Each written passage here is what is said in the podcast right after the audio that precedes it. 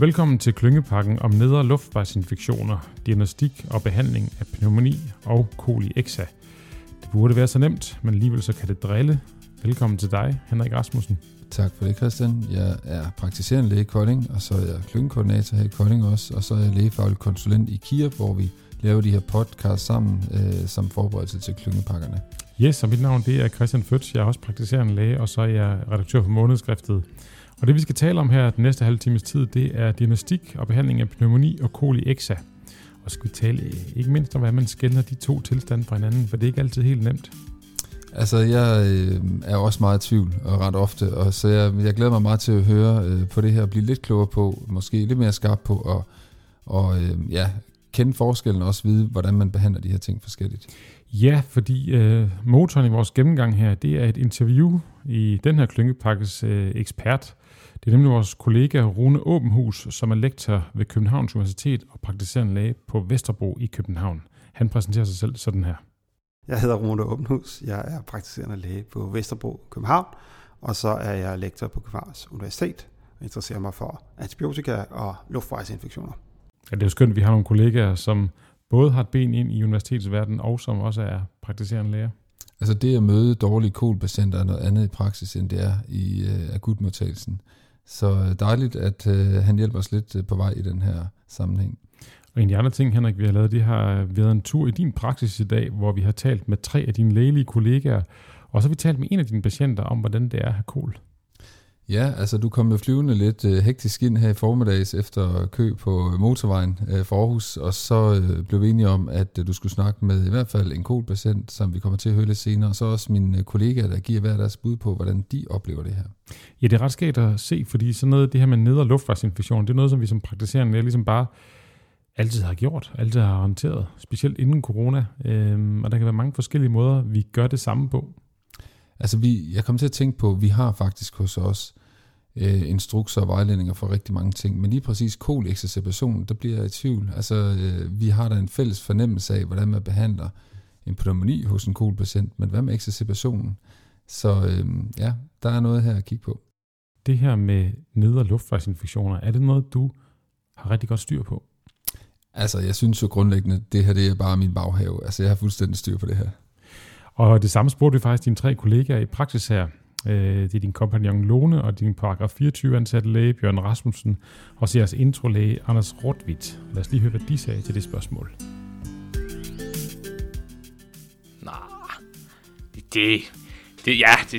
Det skulle jeg mene. Jeg tror, det har jeg okay styr på.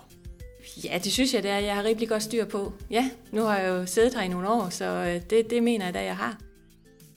Jeg er jo af den generation, som er uddannet lige mens der har været corona, så det er egentlig ikke noget, jeg sådan er stødt vildt meget ind i mit lægevirke.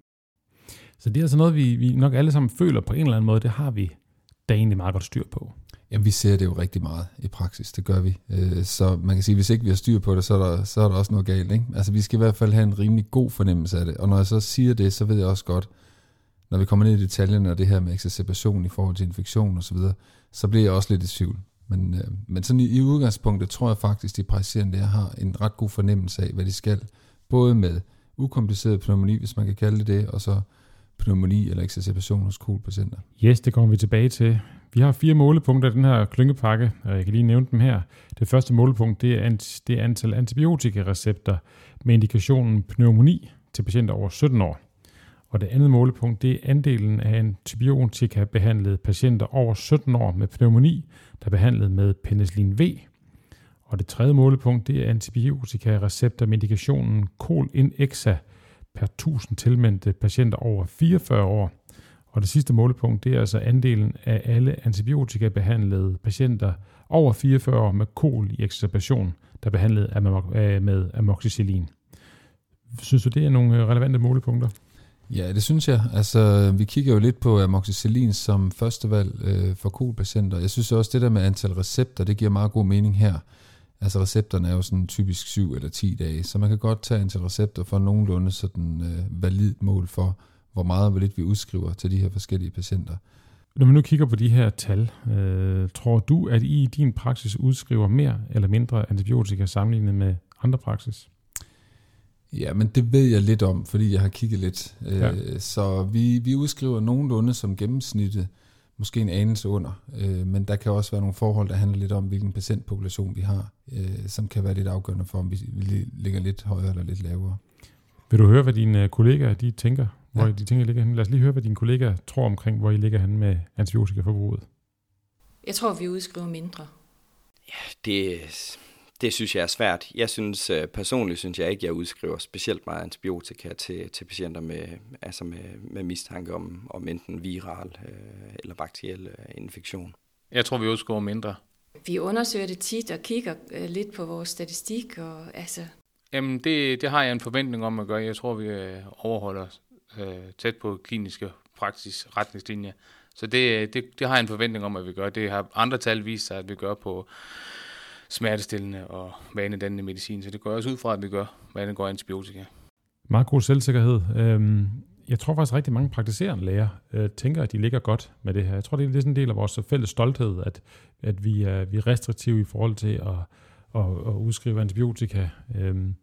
Om det så i virkeligheden, det er sådan noget andet, men i hvert fald din praksis, der er der i hvert fald optimisme.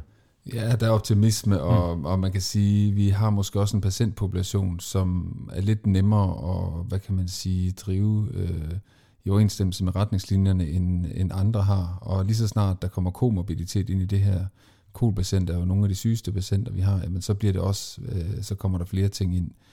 Men der er ingen tvivl om det her med at have en instruks og en vejledning, og det med at have nogle fælles retningslinjer for, hvad vi gør som kollega. Det kan godt være med til, synes jeg i hvert fald selv, og ligesom afstive mig lidt i konsultationen, hvor jeg sådan, eller selv for at bevare den gode stemning, kunne måske lidt hurtigere udskrive en recept på penicillin. Så har jeg måske, når vi nu taler om det som kollega, så kan det i hvert fald hjælpe en lille smule i den retning, at vi så nogle gange ikke udskriver penicillin.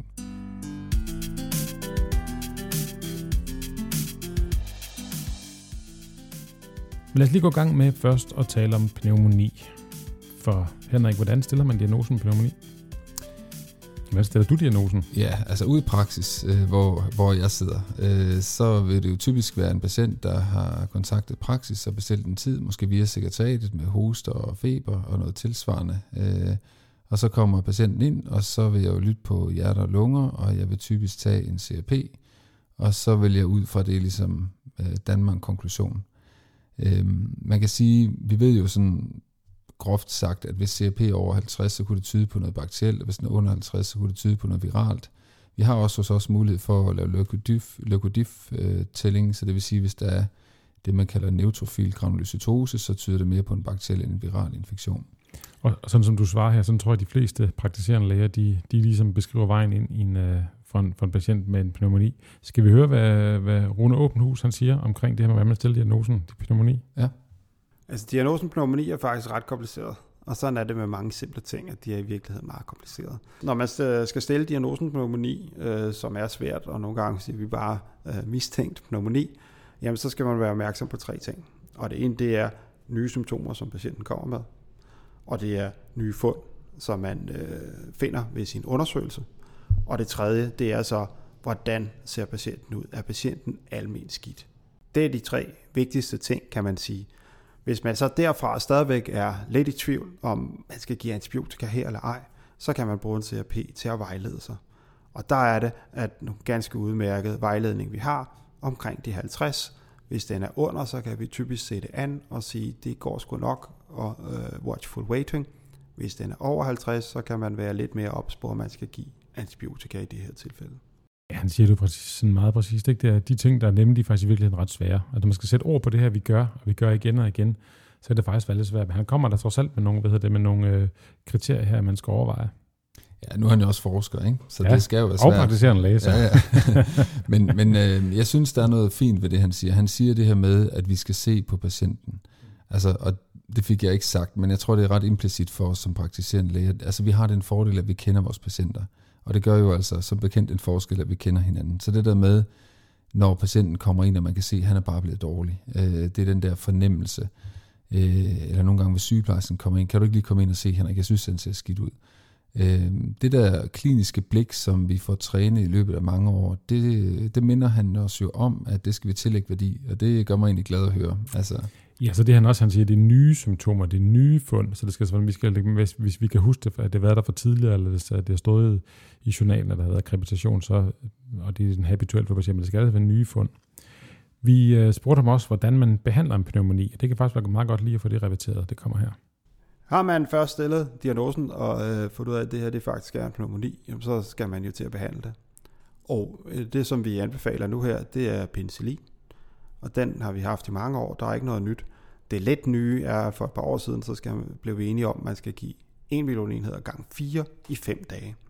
Så en højere dosis i kortere tid, det er budskabet. Og det kan patienterne godt tage, hvis de er syge. Er det nyt for dig, Henrik?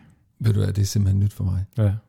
Det er så vildt. 4 gange om dagen i 5 dage? Ja, 1 million gange 4. Ja. Altså, jeg giver plads i penicillin, ikke? Ja, 800 mg gange 3, ja. Og så 7-10 dage. Altså, okay, fair nok. Der fik han mig. Ja, lige præcis. Jamen, det er jo det. Jamen, jeg må indrømme, at for mig har det også været lidt nyt. Hvad hedder det? Det her med, det er så relativt kort tid, ja, vi behandler. Og samtidig så behandler vi otitter i længere tid, ikke? Som jo er en mindre, hvad skal vi kalde det, alvorlig infektion. Ja. Så der er noget, man kan lære her. Ja, det vil jeg gå i gang med.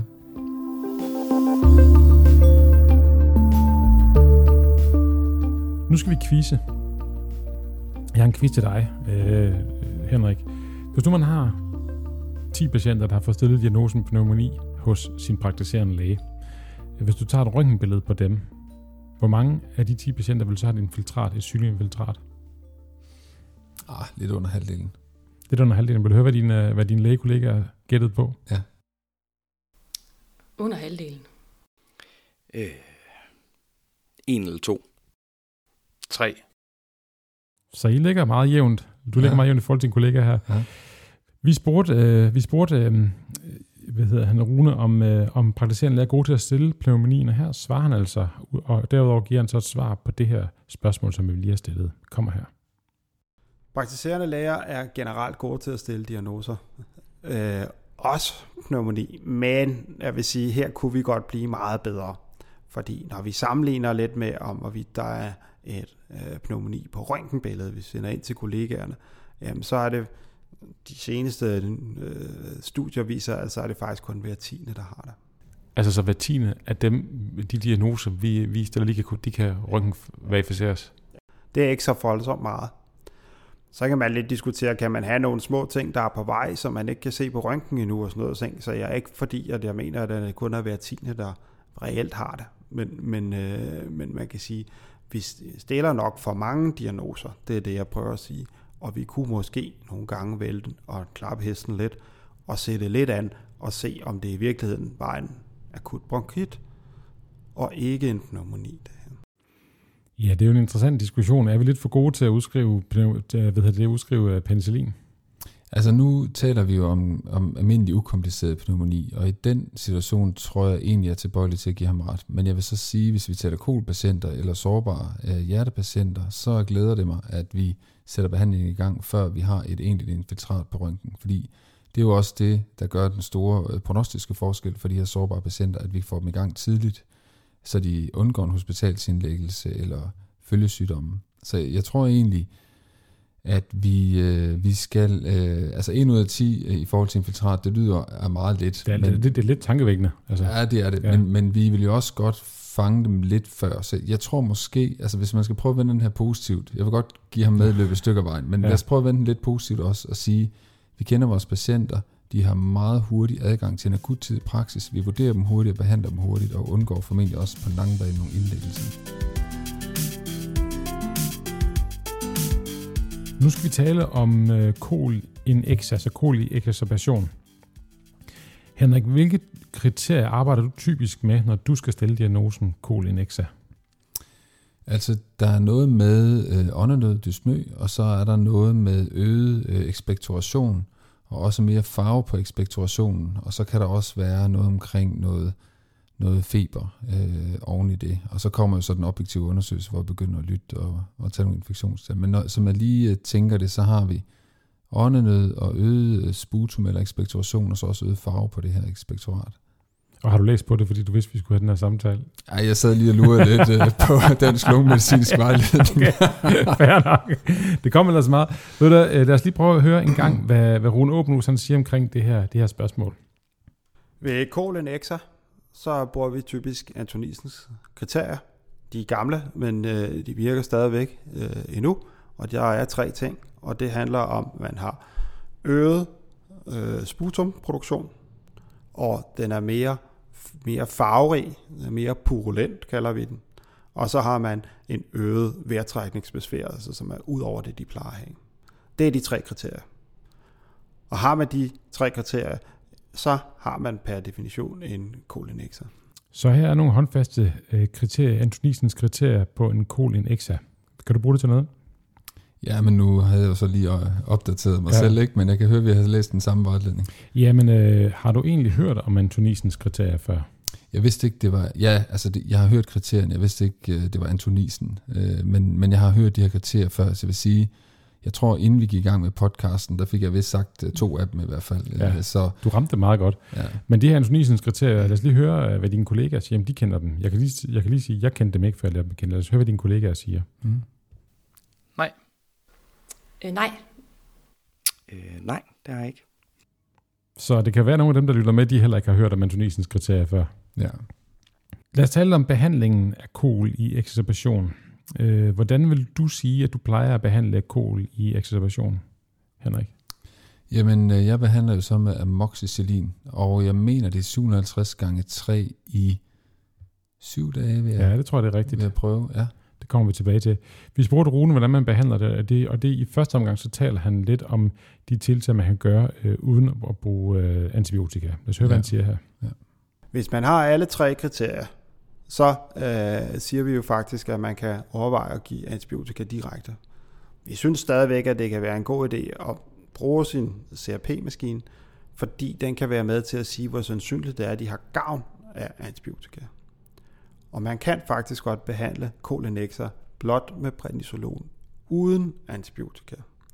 Og det vil sige, at hvis CRP-værdien ligger typisk under de der 50, så kan man se det an uden antibiotika, men blot med prednisolon og watchful waiting. Ja, så det, man behandler KLNX'er med de ting, han foreslår her, så er det store spørgsmål jo så, skal man bruge antibiotika eller ej? Og der kan man bruge CRP'en. Ja, altså øvelsen her handler vel om at prøve at finde ud af, er det en virus, er det en bakterie, eller er det lokal irritation i lungerne? Fordi hvis det er virus eller lokal irritation, så vil vi gerne undgå antibiotika, og modsat er det en bakterie, så vil vi gerne give det her antibiotika. Og så har vi nok en tendens til, fordi vi ved, de er sårbare, at hvis vi er i tvivl, så får de det. Og her kan man måske, jeg er egentlig glad for, at han siger det der med CRP, fordi her kommer det jo ligesom til sin ret, eller hvis man så ved lungestetoskopi hører, krepitation, ny krepitation eller andet, ikke? Også hvor man tænker, okay, nu er jeg overbevist om, det er en lungebetændelse, så skal man nok give behandlingen. Ja. Og lad os lige høre, hvis vi så vælger at behandle med antibiotika, lad os lige høre, hvad det er, vi så skal give. Hvis man har altså alle Antonisens kriterier eller høj CRP ved KLNX'er, jamen så kan man vælge at give det, der hedder amoxicillin, og der giver man 750 mg × 3 i 5 dage. Og det vil sige, det er ikke længere nødvendigt at give bioklavid Spektrum Hox, hvis der er nogen, der har været vant til det, så er vi altså skiftet over nu her. Det hedder amoxicillin alene. Og grunden til, at man har valgt at skifte fra bioklavid til amoxicillin, det er simpelthen, at der er en meget større forekomst af resistens, og vi har ikke kunne vise nogen forskel i, om man behandlede med bioklavid eller amoxicillin som førstevalg. Så derfor en af take-home messages herfra, det er amoxicillin, når man mistænker KOL i eksercer, hvor der også er en stor hvad kan man sige, komponent af infektion. Jeg synes, det er rart at høre, at de siger, at der ikke er forskel i effekten. Fordi man kunne jo godt tænke med de her sårbare, at okay, nu rykker vi ned fra spektramox eller bioklavid ned til amoxicillin, og hvad så? Altså taber jeg så de mest sårbare? Men der siger han jo, nej, det gør vi ikke. Til gengæld påfører vi dem med resistens, hvis det er, at vi giver de her mere bredspektra. Så det er rart at høre, at amoxicillin ifølge hans udsagn er lige så effektivt, ikke? Og vi minder lige om, at når I kommer til klyngearrangementet, så vil der være en video, hvor Rune Aabenhus han gennemgår de her ting også. Der kan man se, hvordan den ser ud, og der vil han sige de her ting en gang mere. Så kommer $10,000 spørgsmålet. Hvordan skelner man mellem en kolieksa og pneumoni. Skal vi lige høre, hvad dine kollegaer siger, Henrik? Ja. Det er jo et godt spørgsmål. Det er jo rigtig svært, det der. Fordi det ene giver jo ofte det andet. Jamen, det kan jeg faktisk ikke ved en kolpatient. Fordi de kan godt have bakterier, en lungebetændelse med bakterier, selvom de ikke har fået infektionstal. Jamen altså, det er jo selvfølgelig præeksisterende sygdom. Altså er patienten kendt med enten astma eller kol i forvejen også? Altså jeg synes, det her det er rigtig, rigtig svært, Henrik. Fordi hvis man har en pneumoni, så skal man behandle det med penicillin. Og hvis man skal have en kolineks, så er det amoxicillin. Det handler om, hvad for en flora det har, man har i luftvejene og i lungerne. Jeg synes faktisk, det er rigtig svært det her med, hvornår er det, man har hvad? Hvad gør du der i overvejelser? Altså, som jeg forstår det, så har vi de ukomplicerede patienter, vi behandler for pneumoni, og der fik vi at vide, nu det er altså 4 gange om dagen, men så kun i 5 dage, som var nyt for mig. Så har vi kolpatienterne, og de kan have en exacerbation, og de kan også have en pneumoni, altså kolpatienter med pneumoni, og han kommer med de her kriterier, der hedder åndenød, øget sputum og øget farve i sputum, og så kan du reelt behandle på det alene. Altså, og så må man sige, hvornår gør jeg hvad? Jamen, hvis der er en lav CRP, og hvis jeg ikke kan høre noget på lungestereoskopien, udover måske nogle ronki, så kan man godt køre med prednisolon. Men hvis lungestereoskopien og eller CRP'en indikerer en bakterie, så går jeg med antibiotika. Og hvis jeg er i tvivl, så vil jeg også personligt sige, så giver jeg altså antibiotika her, fordi konsekvensen ved ikke at give antibiotika, der hvor jeg er i tvivl, kan også betyde, at det bliver forværret for patienten, eventuelt med indlæggelse selvfølgelig. Men i principielt, altså for at gøre billedet rigtig kompliceret her, man kan jo godt have en kolpatient, der har en pneumoni, en pneumokok-pneumoni, som jo formentlig opfører sig en lille smule anderledes end en mozzarella eller hemophilus, eller hvad det er, der laver en kolineksa. Så det mikrobiologiske billede er faktisk forskelligt, alt efter hvad man tror, patienten har. Ja, men altså du kan sige, hvis de bliver indlagt, så laver man jo... Altså når de her patienter bliver indlagt, så får de jo lavet et ekspektorat, som de dyrker, og så ved de ligesom, hvad de arbejder på. Ja. Jeg tror, hvis jeg skal svare ærligt, hvad jeg gør i praksis, hvis jeg har en kolpatient, som har betydende kol, så behandler jeg altid med amoxicillin. Så bruger jeg faktisk ikke penicillin, det må jeg være ærlig at sige.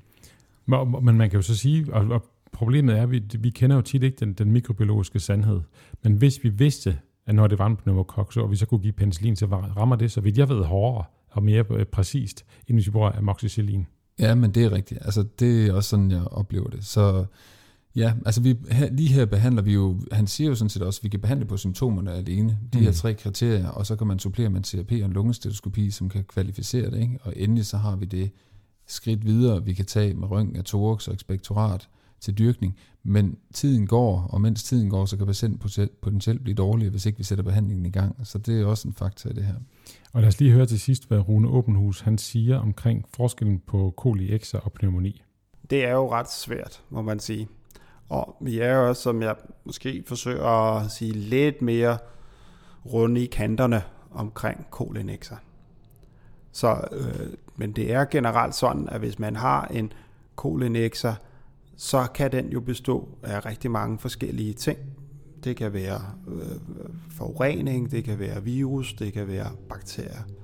Og de bakterier, man har ved kolinekser, er jo typisk noget, de har i forvejen. Det er sådan noget mozzarella, catarrhalis, hemophilus, influenza og sådan. Det er ikke noget, vi sådan for evigt kan holde fra døren med en antibiotikakur. Man kan slå det lidt ned, men det kommer jo igen. Det er der. Hvor vi tænker typisk ved pneumoni, at det er sådan lidt mere et sted, som ikke rigtig skal være. Det er sådan en pneumokok-ting, som sidder og kan blive rigtig alvorlig og give lobære pneumonier. Og der er vi altså sådan, at så forventer vi, at CRP-værdien er meget højere ved en regelret pneumoni, end ved en kolinekser. Der er lidt, man kan støtte sig til her i hvert fald. Det er et røntgenbillede, og så en CRP, man forventer rammer højere, hvis det er en pneumokok. Ja. Man har. Interessant. Ja, det er det.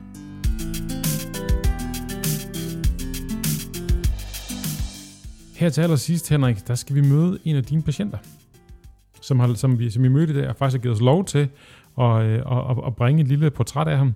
Det er Fritz, som er 77 år. Han er multisyg. Han har kol, og så har han iskemisk hjertesygdom og hjertesvigt. Er det andet, du tænker, vi lige kan sige om ham her? Jamen Fritz har jeg jo kendt i mange år siden han var kørt rundt og solgt hjemmeis, og nu er han så blevet lidt ældre og fået nogle sygdomme, flere sygdomme, og Det, der komplicerer Fritz, det er jo, at han både har hjertesvigt og kol, og det vil sige, den her komplicerende faktor gør jo, at når han så får nogle luftvejsproblemer, kan det være lidt svært at finde ud af, hvad det egentlig handler om. Ja, så vi har et lille klip med ham, et lille interview, hvor han fortæller lidt om sig selv, og hvordan det er at have kol. Jeg er Fritz Møller, og jeg er 77 år. Jeg kommer tit her i lægehuset, fordi jeg har lidt problemer med mine lunger, og jeg har også et problem med mit hjerte. Og derudover har jeg sådan set ingen problemer. Så hvordan oplever du at have kol?